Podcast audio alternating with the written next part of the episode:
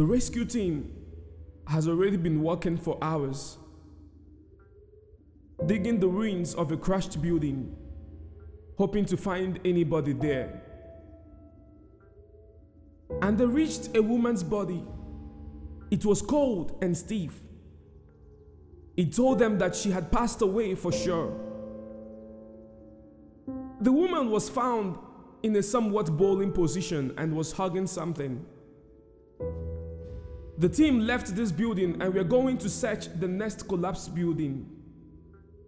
For some reasons, the team leader was driven by a compelling force to go back to the building of the dead woman. He knelt down and used his hand through the narrow cracks to search the little space under the dead body. Everybody was shocked.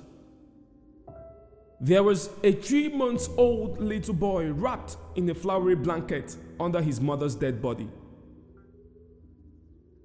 The medical doctor came quickly to examine the little boy. After he opened the blanket, he saw a cell phone inside the blanket. There was a text message on the screen. It said, "If you can survive, you must remember that I love you." This woman had made an ultimate sacrifice in order to save her son. This cell phone was passing around from one hand to another. Everybody that read the message wept.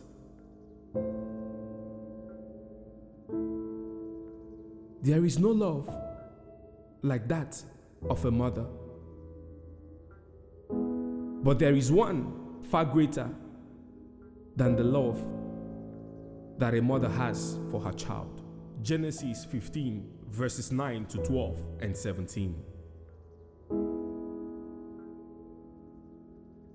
And God said to Abram, "Bring me a 3-year-old heifer, and a 3-year-old female goat, and a 3-year-old ram, and a turtle dove, and a young pigeon."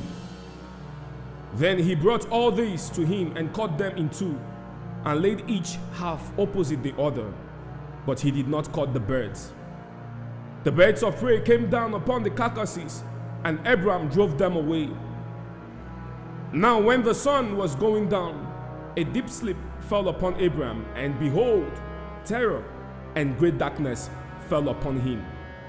It came about when the sun had set that it was very dark, and behold, there appeared a smoking oven and a flaming torch, which passed between the pieces.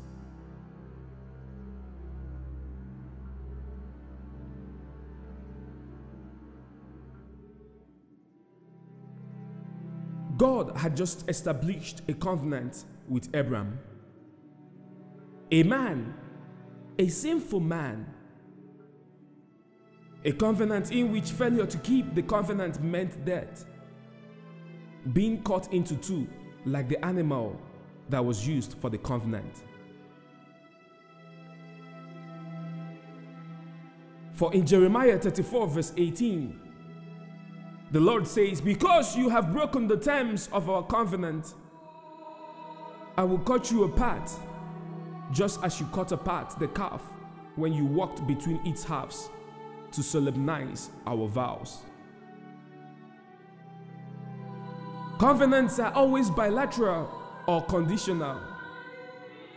But this covenant was a unilateral one, unconditional. For God did not allow Abram to walk through the pieces, but rather someone else took his place. The burning lamb, which is a depiction of Christ. When the Lord walked through the piece, he was simply saying, "I will do my best to keep the covenant, but in case I fail to keep my own end of the covenant, you can kill me."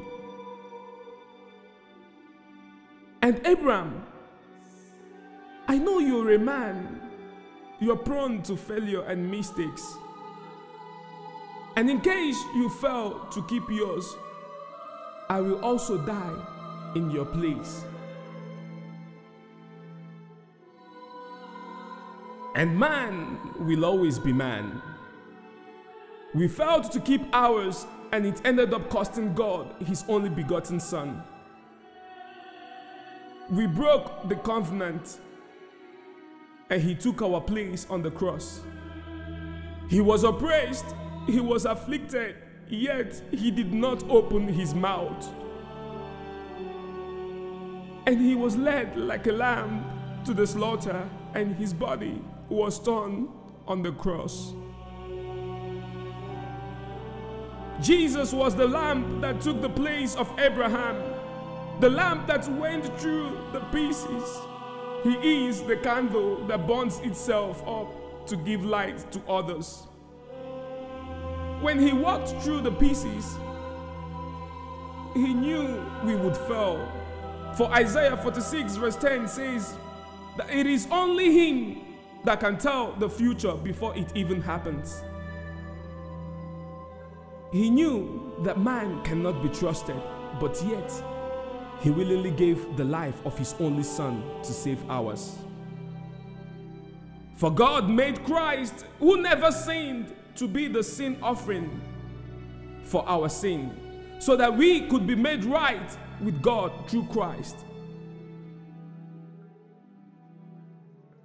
His goodness towards us is not based on who we are, but on who he is. Moses was a murderer. Jacob was a liar and a cheat. David was an adulterer and a murderer. Yet God showed him mercy.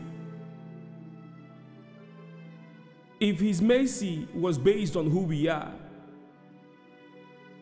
David wouldn't be a man after God's own heart.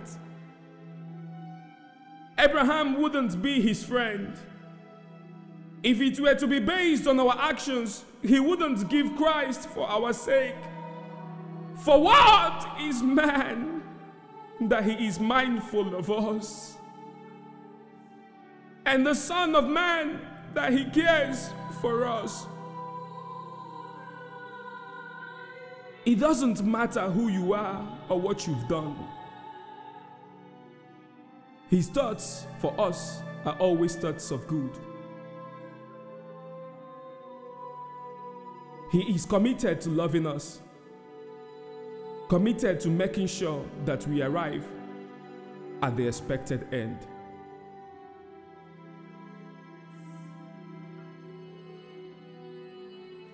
We sinned, and he took our place on the cross, paid the price with his blood, bled and died for our sake.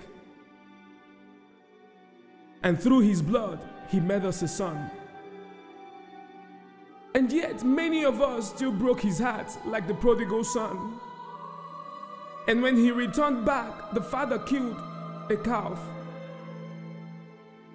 Calves were commonly made use of in sacrifices, often offered as a special sacrifice.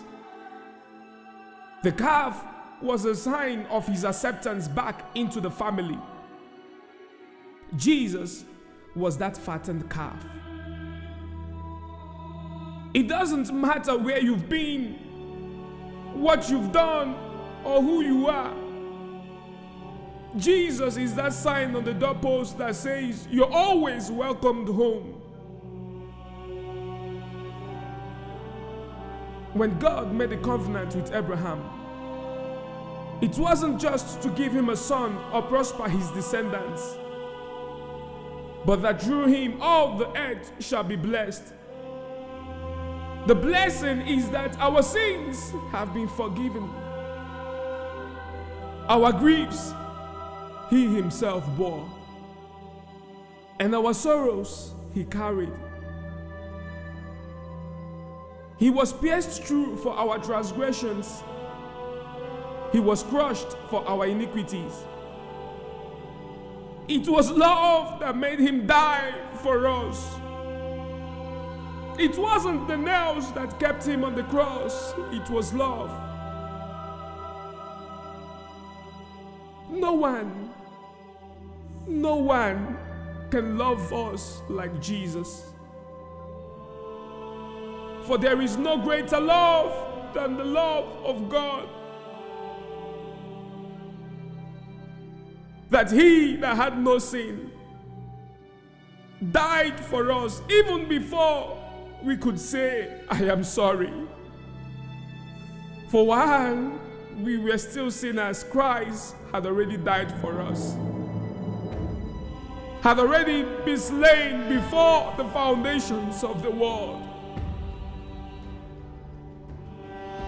I sinned, he died.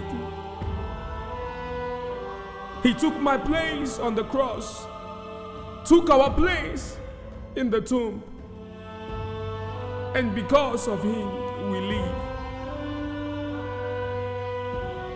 There is no love greater than the love that God has for us.